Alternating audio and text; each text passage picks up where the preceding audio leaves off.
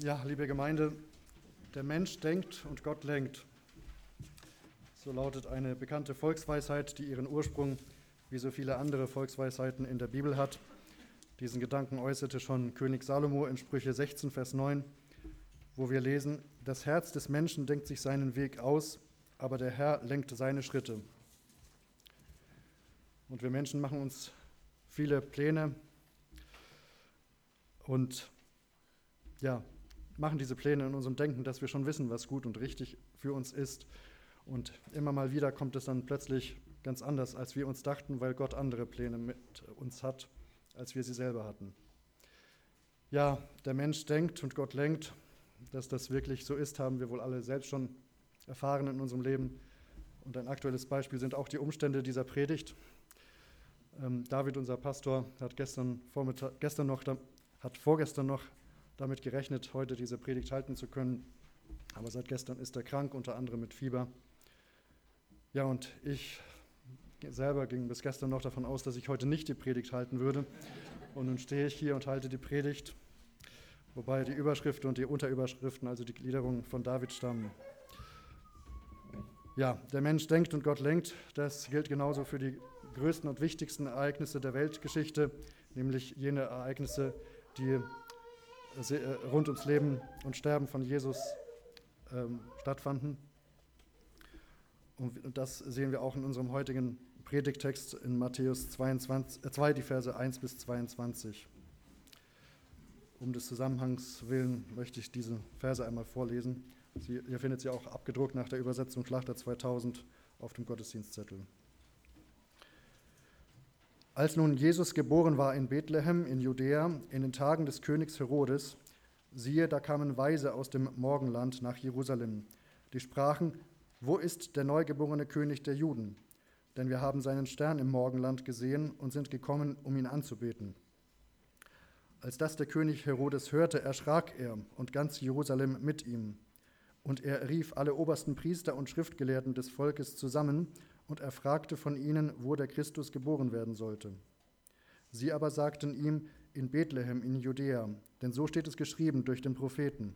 Und du, Bethlehem im Land Juda, bist keineswegs die geringste unter den Fürstenstädten Judas, denn aus dir wird ein Herrscher hervorgehen, der mein Volk Israel weiden soll. Da rief Herodes die Weisen heimlich zu sich und erkundigte sich bei ihnen genau nach der Zeit, wann der Stern erschienen war. Und er sandte sie nach Bethlehem und sprach, Zieht hin und forscht genau nach dem Kind. Und wenn ihr es gefunden habt, so lasst es mich wissen, damit auch ich komme und es anbete. Und als sie den König gehört hatten, zogen sie hin. Und siehe, der Stern, den sie im Morgenland gesehen hatten, ging vor ihnen her, bis er ankam und über dem Ort stillstand, wo das Kind war. Als sie nun den Stern sahen, wurden sie sehr hoch erfreut. Und sie gingen in das Haus hinein und fanden das Kind samt Maria, seiner Mutter. Da fielen sie nieder und beteten es an. Und sie öffneten ihre Schatzkästchen und brachten ihm Gaben, Gold, Weihrauch und Myrrhe. Und da sie im Traum angewiesen wurden, nicht wieder zu Herodes zurückzukehren, zogen sie auf einem anderen Weg zurück in ihr Land. Als sie aber weggezogen waren, siehe, da erscheint ein Engel des Herrn dem Josef im Traum und spricht: Steh auf, nimm das Kind und seine Mutter mit dir und fliehe nach Ägypten und bleibe dort, bis ich es dir sage, denn Herodes will das Kind suchen, um es umzubringen. Da stand er auf, nahm das Kind und seine Mutter bei Nacht mit sich und entfloh nach Ägypten. Und er blieb dort bis zum Tod des Herodes, damit erfüllt würde, was der Herr durch den Propheten geredet hat, der spricht, aus Ägypten habe ich meinen Sohn gerufen. Als sich nun Herodes von den Weisen betrogen sah, wurde er sehr zornig, sandte hin und ließ alle Knaben töten, die in Bethlehem und in seinem ganzen Gebiet waren, von zwei Jahren und darunter, nach der Zeit, die er von den Weisen genau erforscht hatte. Da wurde erfüllt, was durch den Propheten Jeremia gesagt ist, der spricht. Eine Stimme ist in Rama gehört worden, viel Jammern, Weinen und Klagen. Rahel beweint ihre Kinder und will sich nicht trösten lassen, weil sie nicht mehr sind. Als aber Herodes gestorben war, siehe, da erscheint ein Engel des Herrn dem Josef in Ägypten im Traum und spricht: Steh auf, nimm das Kind und seine Mutter zu dir und zieh in das Land Israel. Denn die dem Kind nach dem Leben trachteten, sind gestorben. Da stand er auf, nahm das Kind und seine Mutter zu sich und ging in das Land Israel. Als er aber hörte, dass Archelaus anstatt seines Vaters Herodes über Judäa regierte, fürchtete er sich, dorthin zu gehen. Und auf eine Anweisung hin, die er im Traum erhielt, zog er weg in das Gebiet Galiläas.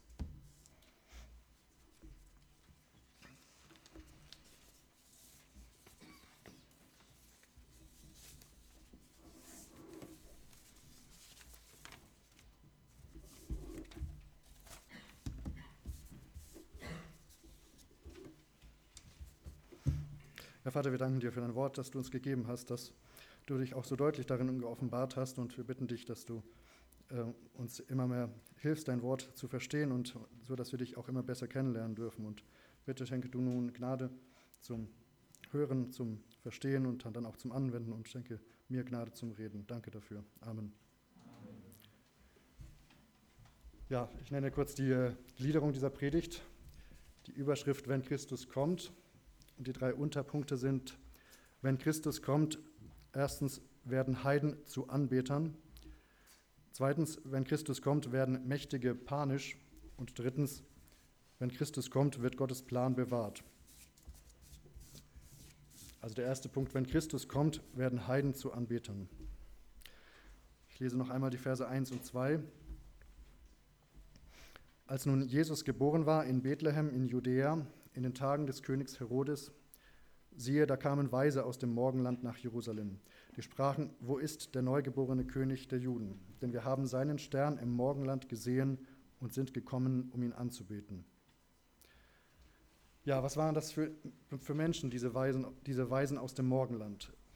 Es gibt ja diese kirchliche Tradition, diese Weisen aus dem Morgenland als die heiligen drei Könige zu bezeichnen, die angeblich auch noch die Namen Kaspar, Melchior und Balthasar hatten. Also das wusste man angeblich genau.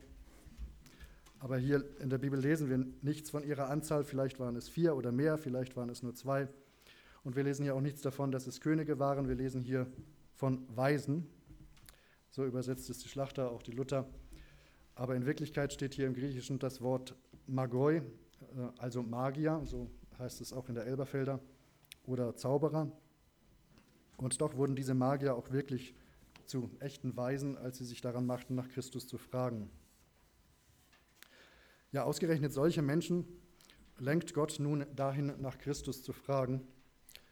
In Jesaja 2, Vers 6 lesen wir, äh, wie der Prophet über Gott sagt, denn du hast dein Volk verstoßen, das Haus Jakobs, denn voll morgenländischer Zauberei sind sie, oder wörtlich voll von dem, was vom Osten kommt. Also die Menschen aus dem Morgenland waren bekannt für ihre Zauberei und Wahrsagerei, für Dinge, vor denen Gott sein Volk Israel warnt, äh, dass sie sie nicht tun sollten. Und ausgerechnet diese Heiden, die auf Zeichen im Himmel, am Himmel achteten, führt Gott nun dadurch in die richtige Richtung, dass er sie einen Stern am Himmel sehen lässt, dem sie beschließen zu folgen. Gott warnt sein Volk Israel in 5. Mose 4, Vers 19 sehr deutlich davor, dass du deine Augen auch nicht zum Himmel hebst und die Sonne und den Mond und die Sterne und das ganze Heer des Himmels anschaust und dich verführen lässt, sie anzubeten und ihnen zu dienen, die doch der Herr, dein Gott, allen Völkern unter dem ganzen Himmel zugeteilt hat. Aber so taten es viele der heidnischen Völker und ausgerechnet durch einen Teil des Himmelsheeres, das von Heiden als Götzen missbraucht wurde, durch einen Stern führte Gott nun Menschen zu Christus. Das erinnert uns an einen anderen Heiden, an Biliam, den Gott die eingangs erwähnte Wahrheit sehr deutlich klargemacht hat. Der Mensch denkt und Gott lenkt. In 4. Mose 24, Vers 17 bringt Gott den Biliam dazu, äh, Folgendes zu sagen. Ich sehe ihn aber jetzt noch nicht. Ich schaue ihn, aber noch nicht in der Nähe. Ein Stern tritt hervor aus Jakob und ein Zepter erhebt sich aus Israel. Ein Stern tritt hervor aus Jakob. Kannten die Magier aus dem Morgenland diese Prophezeiung? Hatten sie also Zugang zu den fünf Büchern Mose? Hatten sie vielleicht auch Zugang zum Buch des Propheten Daniel, der ja im Morgenland in Babylon wirkte und der von den 70 Jahrwochen schrieb, mit denen man den Zeitpunkt der Geburt des, Messias einigermaßen berechnen konnte? Wir wissen es nicht.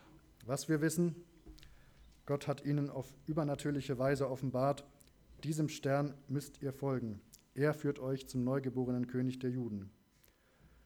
Und sie dachten, der König der Juden, ja, der muss natürlich in der Hauptstadt der Juden, also in Jerusalem zu finden sein, also auf nach Jerusalem. Aber der Mensch denkt und Gott lenkt.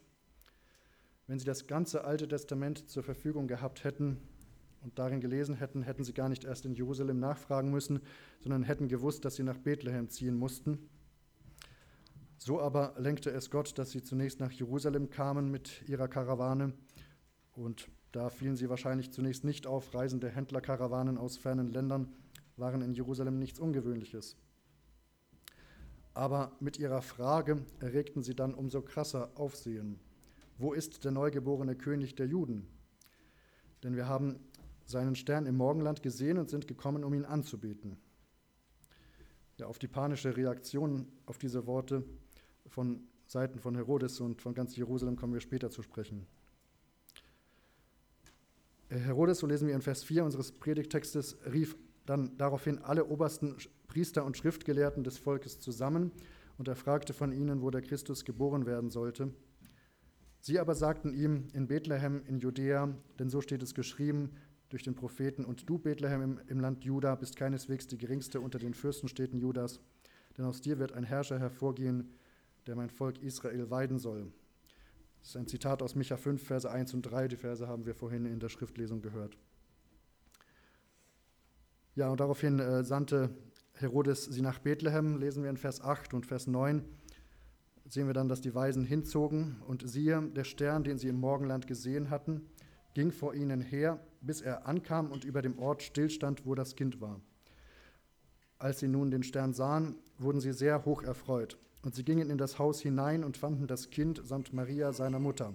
Da fielen sie nieder und beteten es an, und sie öffneten ihre Schatzkästchen und brachten ihm Gaben, Gold, Weihrauch und Myrrhe.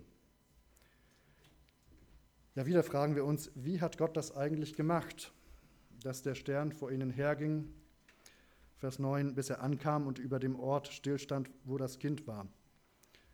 Ja, viele Kommentatoren und Wissenschaftler haben sich darüber den Kopf zerbrochen, aber wir wissen, dass Gott als dem allmächtigen Schöpfer wirklich alle Dinge möglich sind, dass er fest im Regiment sitzt und seine Schöpfung so gebrauchen kann, wie er es will, auch wenn wir es nicht erstmal nicht im Rahmen unserer naturwissenschaftlichen Kenntnisse oder Halbkenntnisse erklären können. Ja, Gott greift erneut übernatürlich ein und der Stern geht vor den Weisen her und bleibt schließlich stehen über dem Ort, wo das Kind war, also über der Krippe. Richtig? Nein. Ich hoffe, ihr seid noch wach. Nein, nicht über der Krippe, über dem Haus. Wir lesen in Vers 11, sie gingen ins Haus hinein. Und vielleicht denkt der eine oder andere gerade an diese hübschen traditionellen Weihnachtskrippen, wo dann die Hirten mit den Schäfchen äh, sich um das Jesuskind scharen und Ochsen und Esel im Hintergrund stehen und ja, die heiligen drei Könige, da haben wir sie wieder mit ihren Geschenken gleichzeitig mit der Herde, mit den Hirten an der Krippe. Nein, die Bibel beschreibt es uns anders. Denn jetzt, wo die Weisen aus dem Morgenland in Bethlehem angekommen waren, war Jesus schon fast zwei Jahre alt. Maria und Josef lebten inzwischen in einem Haus, aber eben immer noch in Bethlehem. Aber nochmal kurz zurück zu, Vers, zu den Versen 9 und 10. Der Stern stand still über dem Ort, wo das Kind war. Als sie nun den Stern sahen, wurden sie sehr hoch erfreut. Menschlich gesehen würden wir vielleicht erwarten, dass hier steht, als sie nun den Stern sahen, wurden sie sehr verwundert. Denn einen neugeborenen König würde man wohl eher in einem Tempel oder einem anderen Prachtbau erwarten, statt in einem kleinen Haus. Aber stattdessen lesen wir hier, sie wurden sehr hoch erfreut. Sie ließen sich durch Äußerlichkeiten überhaupt nicht beirren, sondern hatten die feste innere Gewissheit, dass sie von Gott hier wirklich ans richtige Ziel zum richtigen König geführt wurden. Ja, und hier sehen wir auch das, was, wieder, was wir in der Predigt am Sonntag gehört haben, aus 2. Korinther 8, Vers 9. Gott wurde arm für uns, dass, damit wir durch seine Armut reich würden. Gott kam in Jesus als Mensch zu uns. Jesus verließ die Herrlichkeit, die er bei, beim Vater hatte. Und nicht nur das, sondern er kam wirklich in ärmliche Verhältnisse ähm, und nicht ähm, eben in einem Tempel zur Welt. Ja, und in dieser festen Gewissheit betraten, da eben, dass äh, Gott sie ans richtige Ziel und zum richtigen König äh, geführt hatte, betraten die Weisen das Haus und fanden das Kind, so heißt es hier, das Kind samt Maria, seiner Mutter. Und ganz gewiss mit voller Absicht wird das Kind hier als erstes erwähnt, anders als man es wohl sonst tun würde. Denn dieses Kind, das musste den ersten Platz einnehmen. Dieses Kind muss angebetet werden und nicht seine Mutter Maria, wie manche es tun. Vor diesem Kind fielen sie nun nieder und beteten es an. Heiden, Magier aus dem Morgenland, beteten dieses Kind an, Gottes Sohn. Und sie geben ihm darüber hinaus auch noch Gaben, Gold, Weihrauch und Myrrhe. Ja, warum gerade diese drei Gaben? Dahinter steckt sicher eine besondere Symbolik, die aber in der Bibel nicht erklärt wird. Daher können wir es nicht mit absoluter Sicherheit sagen. Aber Gold passt auf jeden Fall zu einem König. Mit dem Duft von Weihrauch wurde Gott geehrt und dieses Kind ist ja nicht nur König und Mensch, sondern zugleich Gott. Und Myrrhe, um vielleicht schon auf seinen Tod hinzudeuten, denn Myrrhe wurde benutzt, um tote Leiber einzubalsamieren. Und wie wir wissen, Jesu Geburt und sein Tod hängen sehr stark miteinander zusammen. Ohne Weihnachten kein Ostern, ohne Jesu Menschwerdung kein stellvertretender Opfertod zu unserer Rettung. Ja, darüber hinaus waren diese Gaben auch von hohem Wert und Gott sorgte auf diesem Wege auch für eine gute Versorgung für Maria und Josef in ihren armen Verhältnissen, auch im Hinblick auf ihre bevorstehende Flucht nach Ägypten, von deren Notwendigkeit sie sehr bald erfahren würden. Doch geistlich gesehen waren nicht diese wertvollen Gaben das Wichtigste, was die Magier, die Weisen, diesem Kind gaben. Sie überbrachten ihm vor allem sich selbst. Wir haben das auch gerade in einem, dem Lied gesungen, mit den Hirten will ich gehen, in der Strophe 3 heißt es da, mit den Weisen will ich geben, was ich höchstes habe im Leben, gebe zu seligem Gewinn ihm das Leben selber hin.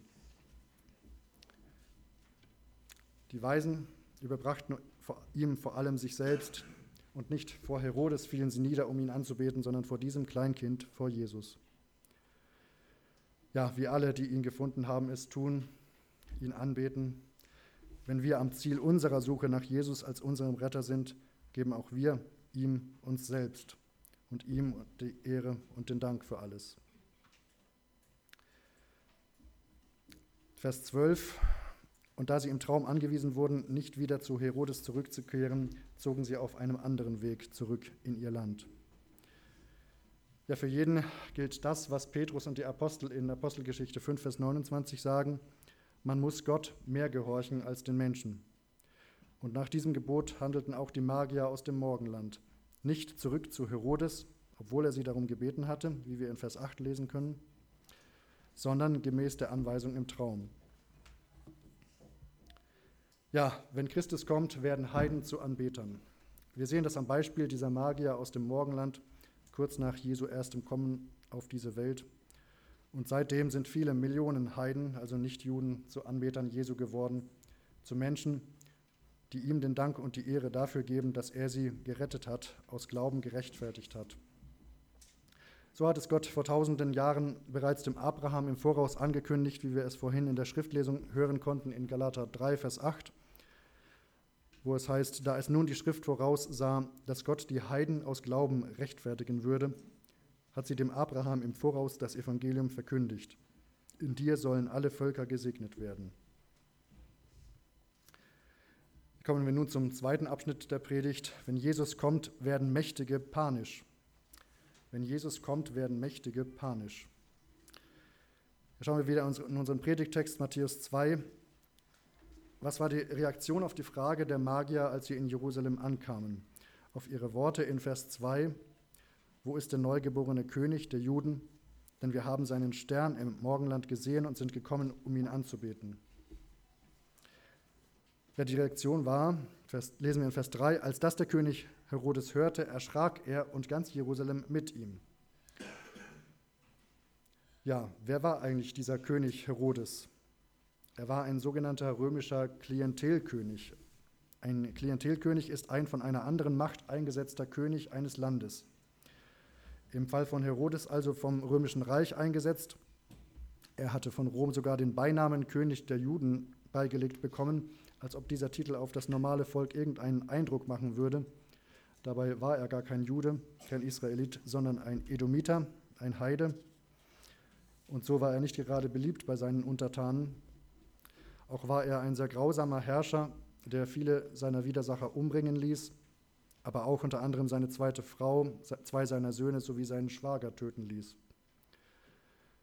Aber trotz seiner Unbeliebtheit im Volk erschrak nicht nur Herodes selbst, weil er auf einmal Angst um seine Macht bekam durch diese Nachricht von einem neugeborenen König der Juden, sondern ganz Jerusalem erschrak mit ihm. Warum? Nun, die Provinz Juda war schon als Unruheprovinz im römischen Reich bekannt. Die römischen Herrscher hatten bereits ein besonderes Auge auf Jerusalem, auf, ja, auf die ganze Provinz Juda geworfen und beobachteten die Vorgänge in dieser Provinz sehr genau. Und sie waren bereit, schnell bereit, jegliche Aufstände brutal zu unterdrücken. Und wenn nun tatsächlich ein Aufstand passieren würde in Jerusalem durch einen, der König Herodes, der doch von Rom eingesetzt war, das Amt streitig machen könnte, ja, da war die Angst groß, dass Rom im Falle eines solchen Aufstands entsprechend hart zuschlagen würde. Aber offenbar wusste Herodes, dass ungefähr für diese Zeit, in der er lebte, die Geburt des lang ersehnten Messias der Juden angekündigt war. Ja, falls die Magier recht haben sollten mit ihrer Behauptung vom neugeborenen König der Juden, war damit vielleicht der Messias gemeint, der Christus, der geboren werden sollte? Daher rief Herodes, Vers 4, alle obersten Priester und Schriftgelehrten des Volkes zusammen und er fragte von ihnen, wo der Christus geboren werden sollte. Sie aber sagten ihm in Bethlehem in Judäa, denn so steht es geschrieben durch den Propheten. Und du, Bethlehem im Land Juda, bist keineswegs die geringste unter den Fürstenstädten Judas, denn aus dir wird ein Herrscher hervorgehen, der mein Volk Israel weiden soll. Da rief Herodes die Weisen heimlich zu sich und erkundigte sich bei ihnen genau nach der Zeit, wann der Stern erschienen war. Und er sandte sie nach Bethlehem und sprach, zieht hin und forscht genau nach dem Kind. Und wenn, ihr, und wenn ihr es gefunden habt, so lasst es mich wissen, damit auch ich komme und es anbete. Aber das war gar nicht seine Absicht, das Kind anbeten, vor dem er in Panik geriet, weil er als neugeborener König der Juden bezeichnet wurde? Nein, sondern umbringen wollte er dieses Kind, wie wir am Ende von Vers 13 lesen. Äh, Herodes will das Kind suchen, um es umzubringen, heißt es dort. Doch die Magier gehorchten Gott mehr als ihm. Sie kehrten nicht wieder zu Herodes zurück, weshalb sich Herodes, Vers 16, von den Weisen betrogen sah und er wurde sehr zornig, sandte hin und ließ alle Knaben töten, die in Bethlehem und in seinem ganzen Gebiet waren, von zwei Jahren und darunter, nach der Zeit, die er von den Weisen genau erforscht hatte. Da wurde erfüllt, was durch den Propheten Jeremia gesagt ist, der spricht, eine Stimme ist in Rama gehört worden, viel Jammern, Weinen und Klagen. Rahel beweint ihre Kinder und will sich nicht trösten lassen, weil sie nicht mehr sind. Wir hörten diesen Vers aus Jeremia vorhin in der Schriftlesung. Und die, katholisch, die katholische Kirche hat für diesen sogenannten Kindermord von Bethlehem übrigens einen Gedenktag festgelegt. Am 28. Dezember, also übermorgen, wird der Tag der unschuldigen Kinder gefeiert. Diese Bezeichnung Tag der unschuldigen Kinder, wir wissen aus Gottes Wort, dass ja kein Mensch unschuldig ist, dass Jesus die einzige Ausnahme war. Aber vieles in Gottes Wort deutet klar darauf hin, dass Gott in seiner großen Gnade Kindern, die sich vor ihrem Tod noch nicht bekehren konnten, weil sie zu klein und zu unverständlich waren, das ewige Leben schenkt. Aber eben aus Gnade und nicht, weil sie etwa unschuldig wären. Ja, Herodes gab also diesen grausamen Befehl, alle kleinen Jungen, die zwei Jahre und jünger waren und in der Gegend von Bethlehem wohnten, zu töten. Er tat das, um irgendwie sicherzustellen, dass auch dieser Christus, dieser mutmaßliche Anwärter auf sein Königsamt, mitgetötet werden würde. Aber dieses Ziel erreichte er nicht, weil der Mensch denkt, aber Gott lenkt. Ja, wie schlimm doch diese Panik war, in die Herodes geriet, weil Christus kam. Und er blieb nicht der einzige Mächtige, der durch Christus in Panik geriet. Die Kommunisten in der Sowjetunion und den von ihnen abhängigen Staaten versuchten alles Mögliche unter Anwendung von viel grausamer Gewalt, die, um die christliche Gemeinde auszulöschen. Die Gemeinde wurde verfolgt, aber ja, wie Jesus zu Paulus sagte, als er die Gemeinde verfolgte, warum verfolgst du mich? Ich bin Jesus, den du verfolgst. So ist es. Wer Jesu Gemeinde verfolgt, verfolgt Jesus selbst. So sehr identifiziert er sich mit uns. Wir als seine Gemeinde sind sein Leib. Die Kommunisten und Sozialisten versuchten, den Leib Jesu auszulöschen, doch es gelang ihnen nicht. Stattdessen verschwanden die allermeisten kommunistischen und sozialistischen Regime ja, und bei den wenigen noch verbliebenen wie Nordkorea und Kuba ist es auch nur noch eine Frage der Zeit. Das dürfen wir sicher wissen, Gott, denn Gott sitzt fest im Regiment und ihn hält nichts auf, seine Ziele zu seiner Zeit zu erreichen. Oder denken wir an die Länder, in denen auch heute noch das Christentum von oberster Stelle aus unterdrückt und bekämpft wird. Die islamischen Länder mit ihrer Politik nach islamischem Recht, der Scharia, aber auch zum Beispiel China. Ja, wie viele Berichte dürften wir da in der letzten Zeit von Menschen hören, die in diesen Ländern trotz aller Christenverfolgung zum Glauben kamen und treu Christus dienen. Und wir dürfen erleben heute, wie der Leib Jesu in diesen Ländern rasant wächst. Ja, und auch hier in unserem Land scheinen die Mächtigen zunehmend in Panik zu geraten.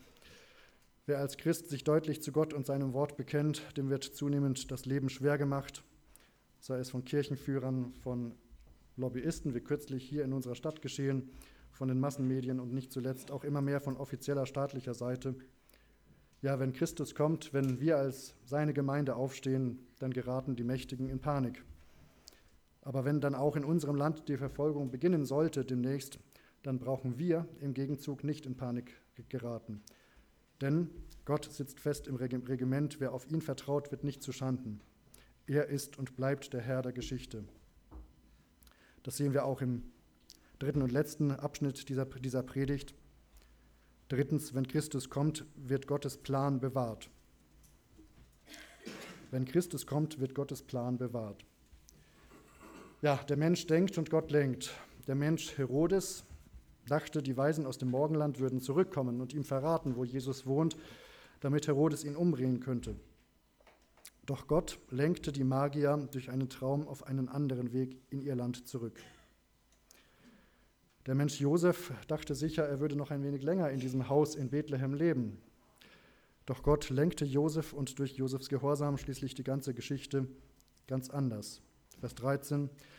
Als sie aber weggezogen waren, siehe, da erscheint ein Engel des Herrn dem Josef im Traum und spricht: Steh auf, nimm das Kind und seine Mutter mit dir und fliehe nach Ägypten und bleibe dort, bis ich es dir sage. Denn Herodes will das Kind suchen, um es umzubringen. Da stand er auf, nahm das Kind und seine Mutter bei Nacht mit sich und entfloh nach Ägypten. Und er blieb dort bis zum Tod des Herodes, damit erfüllt würde, was der Herr durch den Propheten geredet hat, der spricht: aus Ägypten habe ich meinen Sohn gerufen. Ja, das, dieses aus Ägypten habe ich meinen Sohn gerufen, das hat Gott durch den Propheten Hosea bereits vorausgesagt, wie wir es vorhin auch in der Schriftlesung aus Hosea 11, Vers 1 hörten. Ja, der Mensch, der Mensch dachte zu Hoseas Zeiten, ja, wie soll sich denn dies erfüllen, dass Gott seinen Sohn aus Ägypten ruft, wenn der Messias doch aus Israel kommen sollte? Aber Gott, er lenkte alles so, dass diese Verheißung in Erfüllung gehen konnte ja, wie er es ja bei jeder seiner Verheißungen tat, die sich bereits erfüllt hat. Und wir können uns sicher sein, er wird auch in Zukunft alles so lenken, dass sich auch all jene Verheißungen erfüllen werden, die sich bisher noch nicht erfüllt haben. Der Mensch Josef, was dachte er, als er in Ägypten war? Wann würde er erfahren, wann er wieder nach Israel zurückkehren sollte? Wie würde er es erfahren? Und Gott lenkte Josef erneut durch einen Traum, Vers 19. Als aber Herodes gestorben war, siehe, da erscheint ein Engel des Herrn dem Josef in Ägypten im Traum und spricht: Steh auf, nimm das Kind und seine Mutter zu dir und zieh in das Land Israel, denn die dem Kind nach dem Leben trachteten, sind gestorben. Da stand er auf, nahm das Kind und seine Mutter zu sich und ging in das Land Israel. Der Mensch denkt, der Mensch Josef dachte möglicherweise, er würde zu seinem Haus in Bethlehem in Judäa zurückkehren mit Maria und Jesus. Aber Gott lenkt, er lenkte es so, dass Josef hörte, Vers 22, dass Archelaus anstatt seines Vaters Herodes über Judäa regierte und Josef fürchtete, sich dorthin zu gehen. Und auf eine Anweisung hin, die er im Traum erhielt, zog er, zog er weg in das Gebiet Galiläas. Ich lese jetzt auch noch Vers 23. Und dort angekommen, ließ er sich in einer Stadt namens Nazareth nieder, damit erfüllt würde, was durch die Propheten gesagt ist, dass er, Jesus, ein Nazarener genannt werden wird. Ja, so sind alle menschlichen Pläne, Jesus schon als Kleinkind zu töten, von Gott vereitelt worden. Denn Gott hatte einen anderen Plan. Und ja, Gottes Plan wird bewahrt, dafür sorgt er höchstpersönlich. Genauso wie wir dies an den Ereignissen von Matthäus 2 und an allen Ereignissen rund um Geburt und Kindheit Jesu sehen können. Genauso sehen wir es im gesamten Leben, im Sterben und in der Auferstehung Jesu. Und genauso gilt dies auch für alles, was in Zukunft noch geschehen wird. Gottes Plan wird bewahrt. Ja, jetzt an Weihnachten geht es ja um das sogenannte erste Kommen Jesu und es wird ein zweites Kommen Jesu geben. Auch dann gilt, wenn Christus kommt, wird Gottes Plan bewahrt. Und alles wird genau so geschehen, wie Gott es verheißen hat, wie er es uns in seinem Wort angekündigt hat. Dafür dürfen wir ihm stets dankbar sein, für sein Wort, seine Treue, seine Unveränderlichkeit, seine Herrschaft über alles. Daher dürfen wir getrost nach vorne blicken, egal was kommen mag, ob zum Beispiel noch heute im Laufe dieses Tages oder auch im bevorstehenden neuen Jahr, wo wir einerseits gespannt sein dürfen, was Gott mit einem jeden von uns persönlich, aber auch mit uns als Gemeinde und insgesamt mit seiner Gemeinde in unserem Land vorhat. Andererseits aber auch zuversichtlich all diesem entgegenblicken dürfen, da wir wissen, Gott sitzt fest im Regiment und Gott lenkt, egal was der Mensch denkt. Er weiß, was für uns, für einen jeden Einzelnen von uns jeweils das Beste ist. Und das hat er verheißen, uns zu geben, wenn wir uns zu seinen Kindern zählen dürfen. Nicht das, was wir denken, es sei das Beste für uns, sondern das, was wirklich das Beste für uns ist. Ja, und wer sollte dies besser wissen als er selbst, unser allmächtiger Schöpfer? In Sprüche 19, Vers 21 lesen wir, in eines Mannes Herzen sind viele Pläne, aber zustande kommt der Ratschluss des Herrn. Dank sei ihm dafür. Amen.